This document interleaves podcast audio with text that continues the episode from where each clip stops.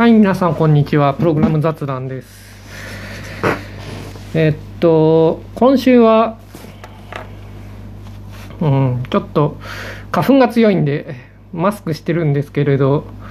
うん、なんかちゃんと取れてるかな？まあいいや、ちょっと行きましょう。えっと、今週は、その、ソフトウェア開発で変わったことと変わってないことという話をしたい。まあ、きっかけとしては、こう、うん、まあ、きっかけはいいか。まあ、その、雑にどういう話をしたいかっていうと、こう、 Code Complete だとか、あと、ギルブの Principles of Software Engineering Management とか、まあ、その辺の本、まあ、ちょっと後で詳細言うんですけれど、この辺の本っていうのは、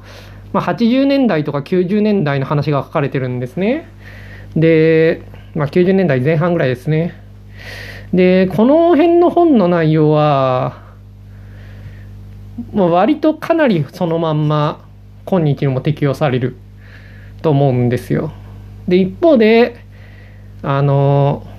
プラグマティックプログラマー、あれ日本語って何て言うんでしたっけ？プラグマティックプログラマーでいいのかな？なんか日本語やな名前があった気がするけれど思い出せないな。まあいいや。あ達人プログラマーだ。達人プログラマーですね。はい、まあ、達人プログラマーとかはそれよりももうちょっと後に出た本なんですが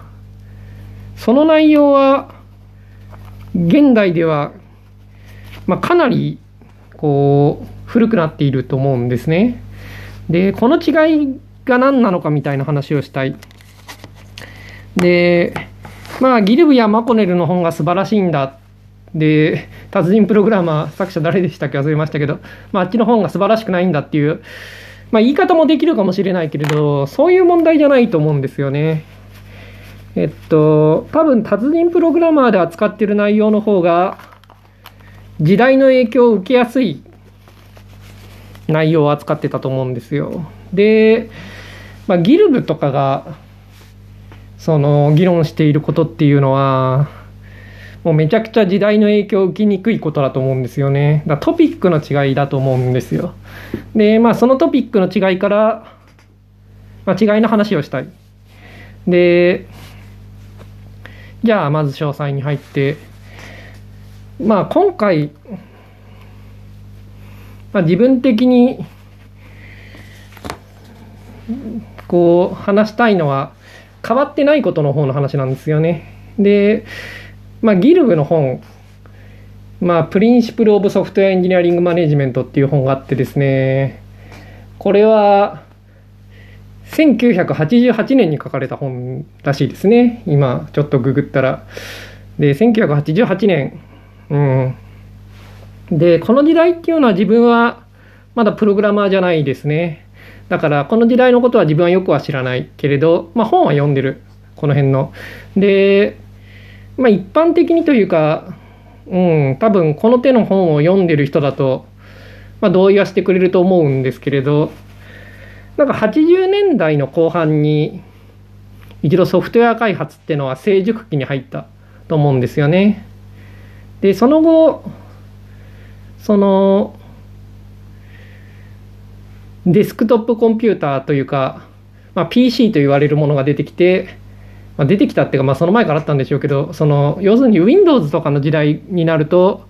その80年代の後半にたどり着いた結論が一度捨てられるんですよね。あの VB とかクラサバとかの開発っていうところで。でその後その2000 3年ぐらい Windows XP の SP2 から SP3 ぐらいで第2の成熟期に入ると思うんですよソフトウェア開発デスクトップアプリの成熟期ですね。でその後2009年とか10年ぐらいにウェブアプリの開発ウェブサービスの開発っていうのが第3の成熟期を迎える。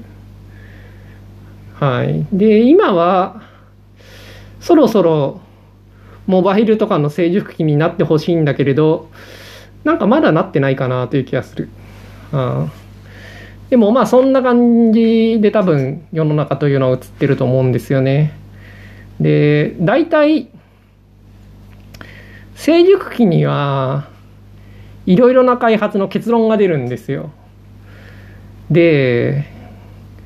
それはすごい普遍的に見えるし、普遍的なこともたくさんあるんですけれど、一方で、その時代だけのことなのを普遍的なことだと勘違いすることも結構あるんですよね。で次の時代が来るとその成熟期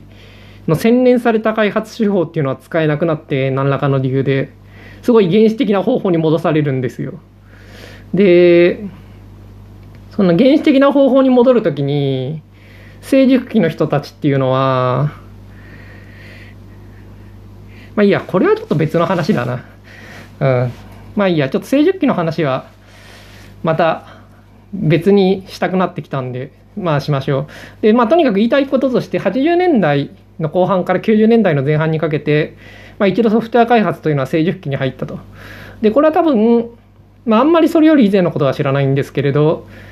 最初の成熟期だと思うんですよね、ソフトウェア開発の。で、この時に、その、なんか DEC とか HP とか IBM とかあの辺の会社でいろいろなその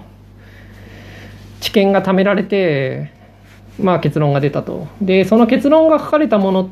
の、まあ、自分として2つ挙げるとするとそのギルブの「プリンシプルズ・オブ・ソフトウェア・エンジニアリング・マネジメント」って本が、まあ、80年代後半の結論を全てまとめたもんかなと思っていて、まあ、これは非常によく書けている。でまあ、コードコンプリートはその後、まあ、Windows の時代の、まあ、Windows95 よりは前ですけれどねでもまあ、うん、そのそのぐらいの時代でまた一つ新しく一度捨てられた後に新しい結論に到達しつつある時にその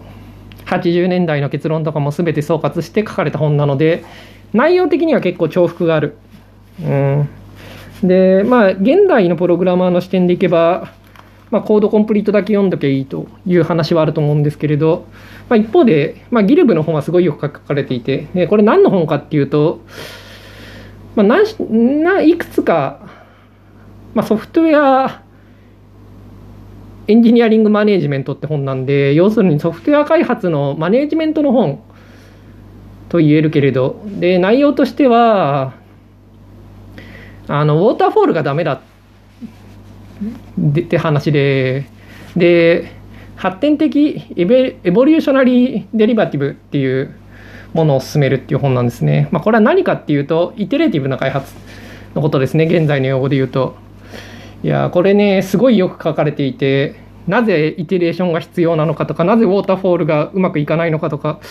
まあ、うまくいかないとは言わないんですけれどね、ウォーターフォールで問題が出るケースっていうのはどういうもので、なんでイテレーティブに開発する方がいいのかっていう話をしていて、これ88年、いや、すごいよく書かれてるんですけれど、いや、なんか、新しくアジャイルがやってきた時に全くこの本は見向きもされずに、全く同じことをなんかもう一度開発して、いや話をしていてひどいなっていう内容なんですけれどまあそれはいいとして。いやそのギルブの本はそうですね。だからその発展的デリバティブの話と、まあ、あと機能仕様の書き方とかそういう話なんですね。機能仕様とか要求とか機能仕様とかについて、まあ、仕様の書き方とか仕様の決める難しさとかそういう話ですね。であとまあ機能仕様をちゃんと決めてそいつをレビューしてその問題点を把握することによってコーディングの最終段階でその問題が出るよりもずっと早い段階で、はい、問題を捉えようと。でそっちの方が変更のディスあのコストも少ないしそのプロジェクトのマネジメントだプロジェクトはどのぐらいまだ未知のものが残っていてどのぐらいその完成が見えているのかみたいなこともよりはっきりわかるみたいな本なんですよ。で、この機能仕様の書き方とか、機能仕様の決め方みたいなことはすごい、いや、素晴らしく書かれていて、うん、80年代後半の結論っていうのは本当、うん、むちゃくちゃ洗練されていて、あこういう時代もあったんだなって思うような内容ですね。で、まあ、コードコンプリートも結構それにやっぱり影響を受けていて、まあ、その5、6年後ぐらいなんですけど、まあ、結構、うん、その、一つ前の時代のことをよく当時は、まあ、理解されていたと。で、達人プログラマーとかの内容っていうのは、現在すごい古くなるなと感じるんですけれど、なんでかっていうと、多分、コードに近いからだと思うんですよね。ソースコード、プログラミング言語とか、コード、まあ、プログラミング言語ですね。プログラミング言語に、その、より近い話題っていうのは、なんか結構変わったなと思うんですよ。で、プログラミング言語はやっぱ進歩したと言えると思うんですね、すごい。で、で、やっぱ達人プログラマーはそのプログラミング言語により近い話題を扱っているんで、そのより早く陳腐化しやすいと思う。で、一方で、そのギルブのプリンシプル・オブ・ソフトウェア・エンジニアリング・マネジメントとかは、あの、仕様とかドキュメントとか、あとソフトウェア開発のプロジェクトのディスクとは何ぞやとか、なんでよく失敗するのかとか、そのそれをどうやって防ぐのかっていう話なんですね。で、あとドキュメントとか。だドキュメントとか、あと、開発、チーム開発のディスクとかっていう話題は、なんかより普遍性が高いというか、あの、陳腐化がしづらい、今のところあまりしてないと思うんですよ。80年代に分かったことっていうのは、まあ、現代でもほぼそのまま適用できるし、もっと言えば、現代の多くの企業は、うん、このギルブが議論しているレベルには到達していない。と言えると思うんですね。そう、80年代の後半っていうのは、すごい組織のレベルも高くて、はい、その、現代に比べると、やっぱりいろんなことが、その、ちゃんとしてたんですよ。で、まあ、昔はすごい、昔のそういった企業がすごいっていう話もあるんですけれど、まあ、それだけじゃなくて、やっぱ現代ではそうなってない理由っていうのもあるんですよね。うん、まあいいや。で、まあ、とにかくそのドキュメント情報共有スケジュール見積もりあと要求あと機能仕様そして仕様のその機能仕様の難しさみたいな、うん、機能仕様を定める難しさみたいな、うんまあ、あと機能仕様以外の仕様とかまあそのいろいろな分類とかそのより何て言うんですかねまあ、ウォーターフォール的な分類ですね。まあ、ギルブの方はウォーターフォールでは難しいプロジェクトの方が世の中多いっていう本なんですけれど、まあ、そうは言っても構成要素としてのそのウォーターフォールの各段階についての説明っていうのはすごいよく書けていて、うん。で、ギルブの時代っていうのは、まあ、要求っていうのがあって、で、要求っていうのから、その、まあ、仕様ができてで仕様からその機能仕様みたいなのができてで機能仕様からコードができるみたいな風な考え方をしていてでそれぞれその最初一番抽象的な状態から始まってだんだんとその抽象度が落ちていくっていうふうに考えていてでそれぞれの段階をそのコンパイルのような考え方をしてるわけですね。だから各段階でその何て言うんですかね評価できてでそれは前のインプットとの差分によってその間違いっていうことが検証できてで間違っていたら一つ前のフェーズに戻ったりそのフェーズを直したりっていうことをする。でこれをだんだんとこうコード側に近づけていくことによって開発をするっていうようなモデルなんですね。でこれは非常にウォーターフォール的だとまあウォーターフォールでやらなくてもいいんですけれど世界観としてウォーターフォール的だと思うんですよね。そのまあ、機能仕様とかドキュメントの方が作るのはコストが低くてしかも何て言うんですかねより早い段階で間違いがまあ分かると。で、まあ、この考え方自体は、まあ、現在でもその有効な部分はあるけれど一方で、まあ、否定大きく否定された部分もあるでそれはやっぱりソースコードっていうものからの洞察っていうものをこの頃は軽視してると思うんですよね。実際に行動確保が早いっていうことはあると思うんですよ。その早いっていうのはそのきっちりと要求を理解するよりも行動確保が早い。で早いっていうのは簡単ってことですね。簡単っていう場合はあってで行動を書いたら当然要求を満たしてるかどうかはわからないんですけれどその要求の方がコードよりも簡単に分かるっていうのは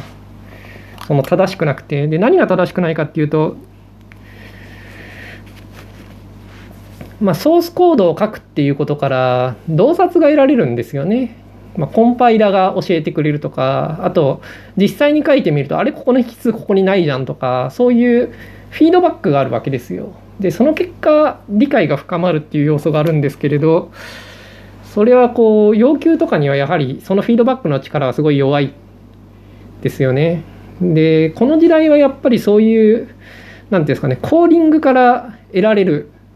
洞察っていうのはすごい軽視してたと思うんですがただそれ以外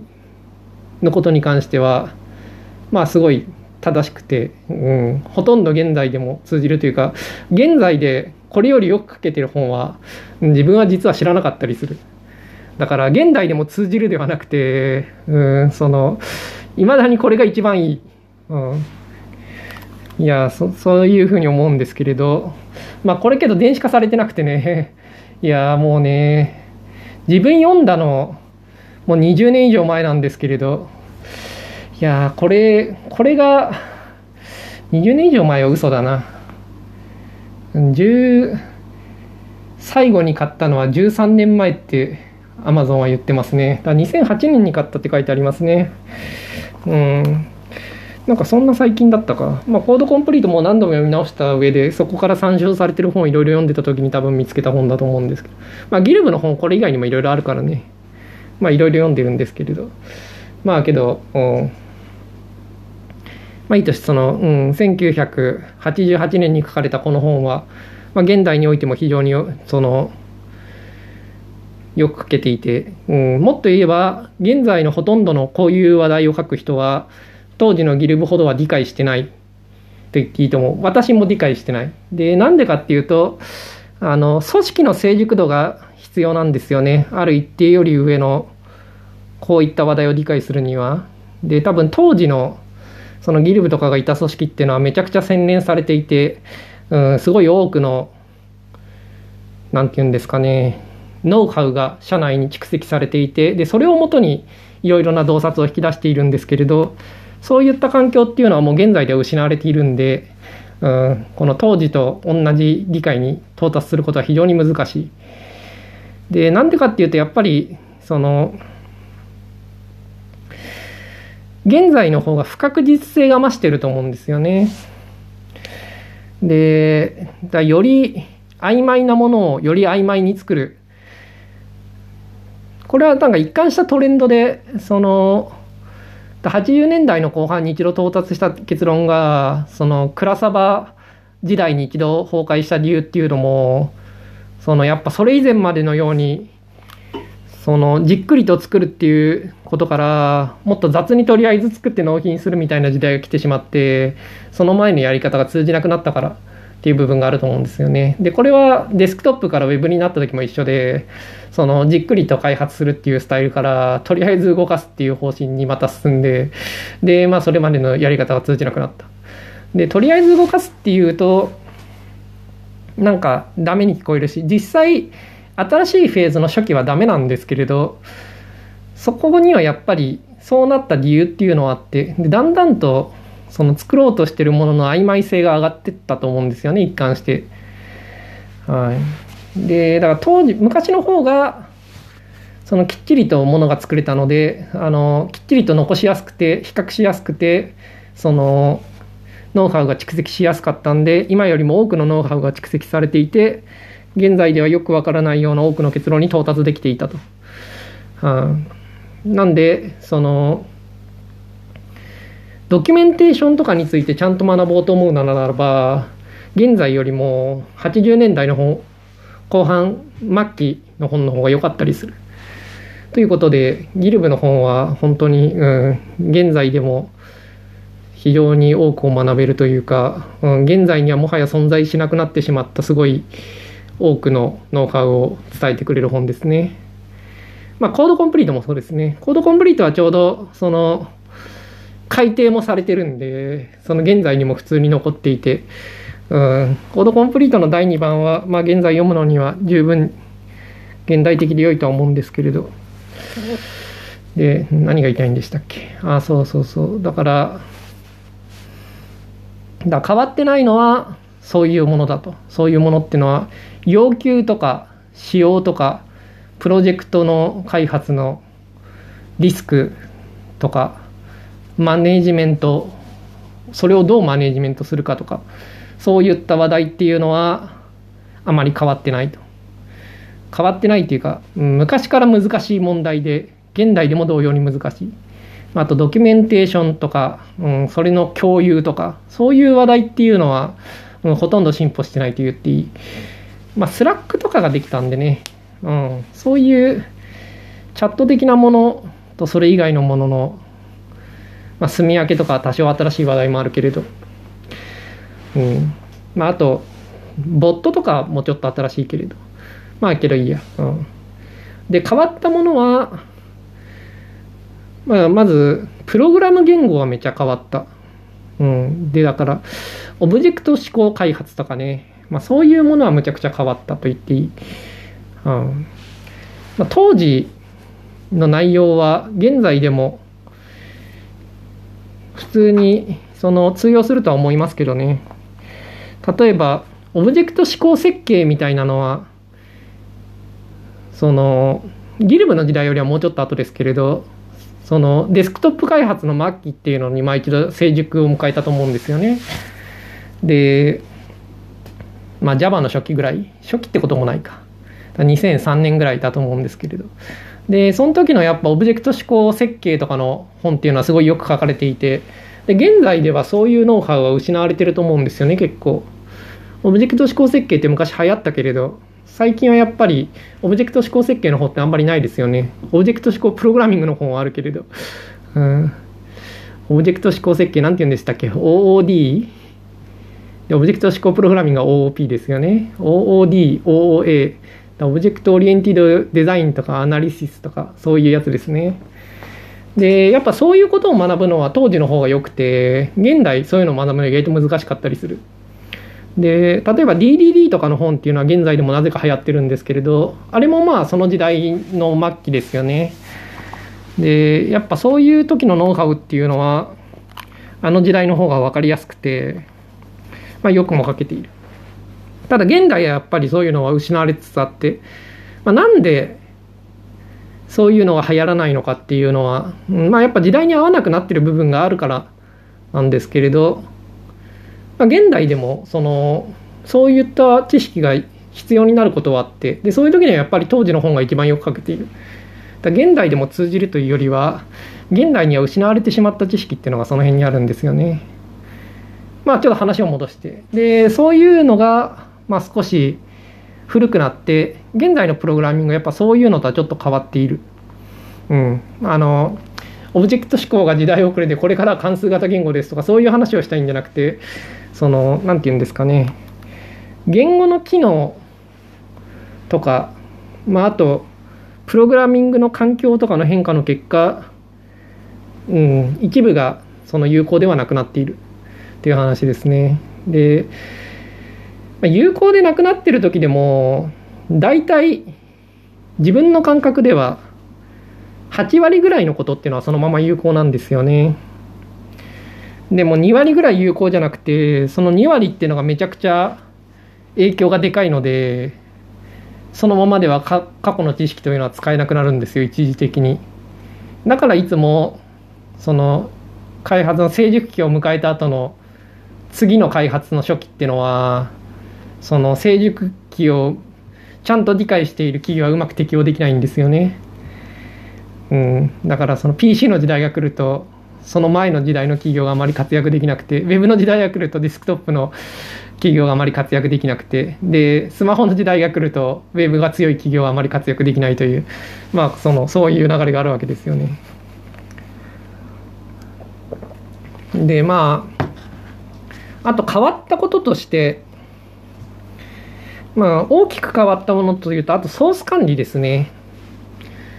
そのプログラミング言語だけじゃなくて Git とかなかったんででブランチマネージメントとかもなかったんでねやっ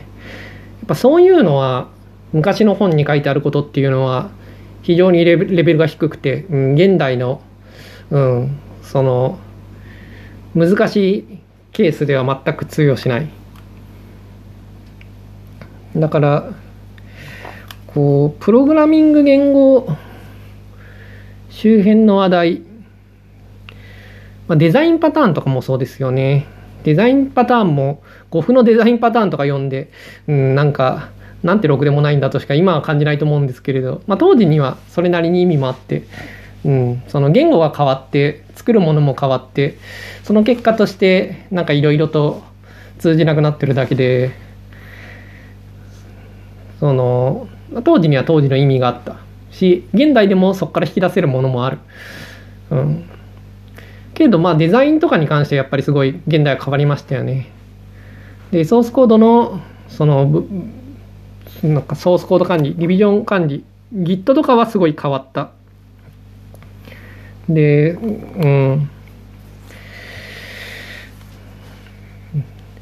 でその変わると変わるというか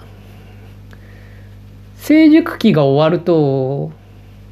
業界は意外とで新しいそのムーブメントが来ると業界は前の成熟期の結論をなんか忘れがちなんですよね。その古い方を否定するのがなんつうか生きてる側になるんですよね。古い側っていうのは大体その新しい時代の変化に対応できない人たちでで新しい時代に適応できる人っていうのはまあ、古いことあんま知らない人の方が多いんですよね。うん、知ってて適用できる人もいるんですけれど、うんまあ、それだけど表面上はあまり違いは見えなくて、まあ、何にせよ新しい時代に適応することの方が重要でこの業界は大体で8割正しいことを知っているけれど2割の致命的なところで間違えるっていうのは、まあ、本当に生き残れない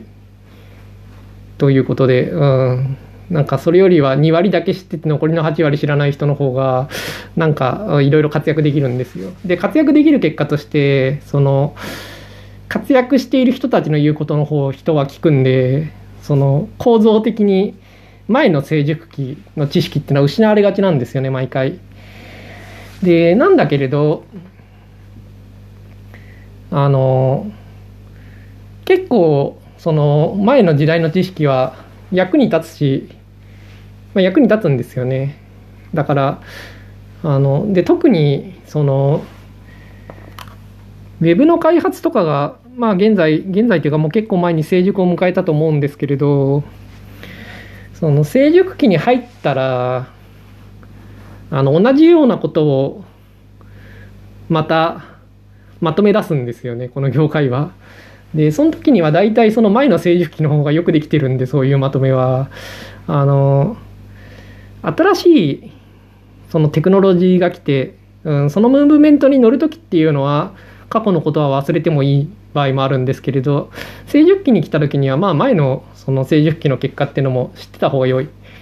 し、うん、特にやっぱりその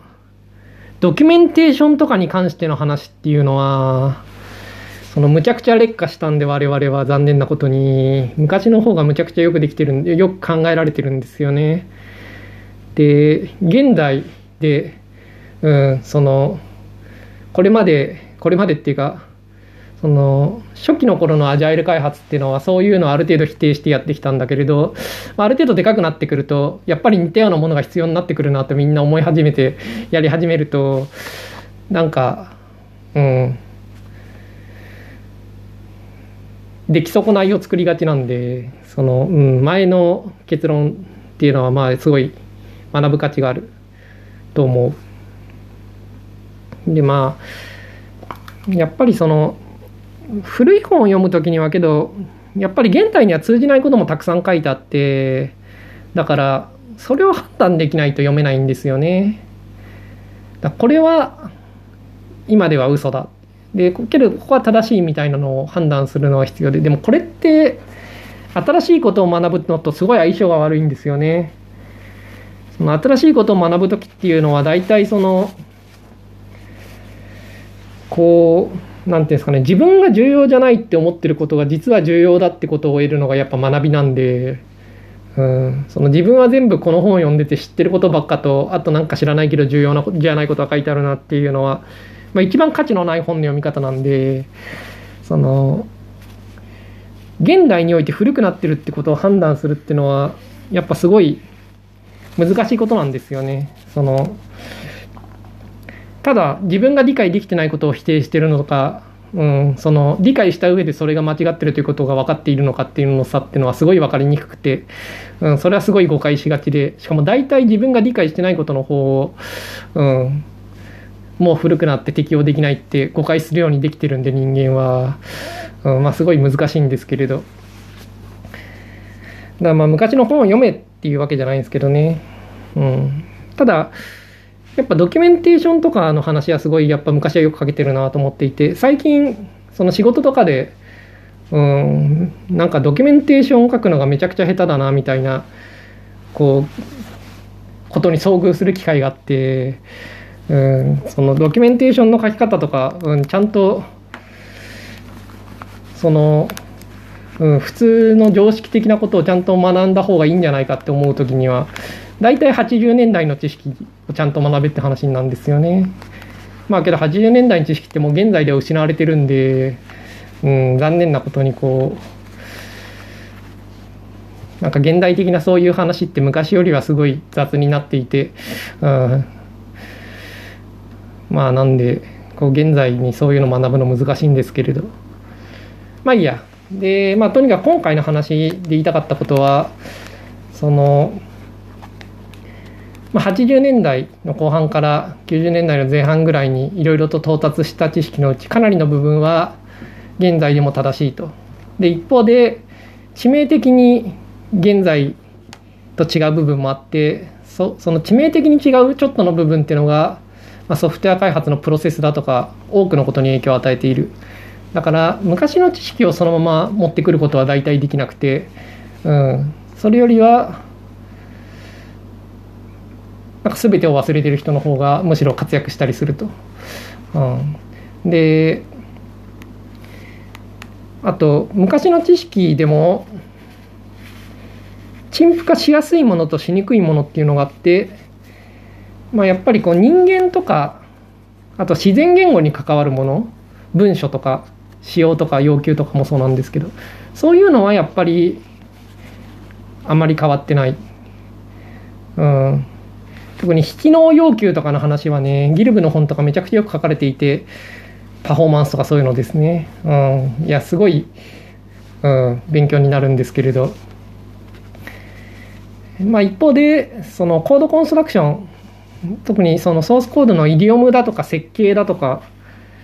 で、あと、プログラミング環境による話題とか、だから、どっかのコンテナとか、クラウド開発とか、そういうプログラムの環境による話題とか、あとソースコード管理とか、そういうのは全然こう、昔の話題は役に立たない。んだ、大きく変わっている。で、だから昔の本のうちそういう変わりやすいというか、現代に陳腐化されがちなことっていうのが書かれてる本は、まあ陳腐化されてしまってるんですよ。で、それは、その本がダメだっていうわけでもなくて、その本が無価値だっていうわけでもなくて、あのそういう話題を扱ってるっていうだけですね。でそれはその時代には価値があった本なんであのまあリスペクトを持った方がいいけれどまあけどそういう本を現代でも相変わらず役に立つって言って持ち上げるのはよくよくないことなんで、うん、その、うん、陳腐化したものは陳腐化したものとしてちゃんと扱う方が良い。まあ、とにかくその話題によって、うん、そこは違うと。でまあそういうことですね。まあ、どっちかというとその陳腐化してない方の話題っていうのが80年代の後半から90年代の前半にかけていかに洗練されてたのかっていう話を、まあ、今回はしたかったのでその今の目の前のね開発の問題とかを解決したいという人にはお勧めしないんですがこうソフトウェア開発の歴史とかを味わうとかいう目的の場合はいやギルブとかコードコンプリートの本を読むのはすごい味わい深くていいですね。まあ、暇な無職とかはぜひやってみてください。はい。ギルブの本めっちゃいいですよ、今読むと。はあ、まあ、あとあれですね、ジョエルオンソフトウェアとかの昔の話とかもね、今読むと味わい深くていいですね。ジョエルが初期の頃、うん、スペックがない企業は、そのジョエルテストとか言って、スペックがないのはダメだとか言っていて、スペックの素晴らしさとか語ってるけれど、いや、あれは本当に古き良き80年代から90年代の話です。うん、それは現在でもめちゃくちゃ有効な話なんで、うん。ただ私はドキュメントをたくさん書いて、その、全然コードを書かないっていうようなのは全然ダメだって思ってるんですけどね。昔の言ってることは非常に正しいんだけれど、うん、致命的ないくつのかの場所が違っていて現在はそのままはこう持ってこれないんでこう干渉したりするのには良いんだけれど今の問題を解決しようと思うにはもう一段深い洞察が必要になっちゃう。うん、でもまあやっぱ昔たどり着いた結論っていうのは素晴らしいんで、うん、暇な人は味わってみるといいんじゃないでしょうか。はい。ということで、今週はここまでということで、はい。変わったことと変わってないことっていうのがありますという話でした。それではまた来週。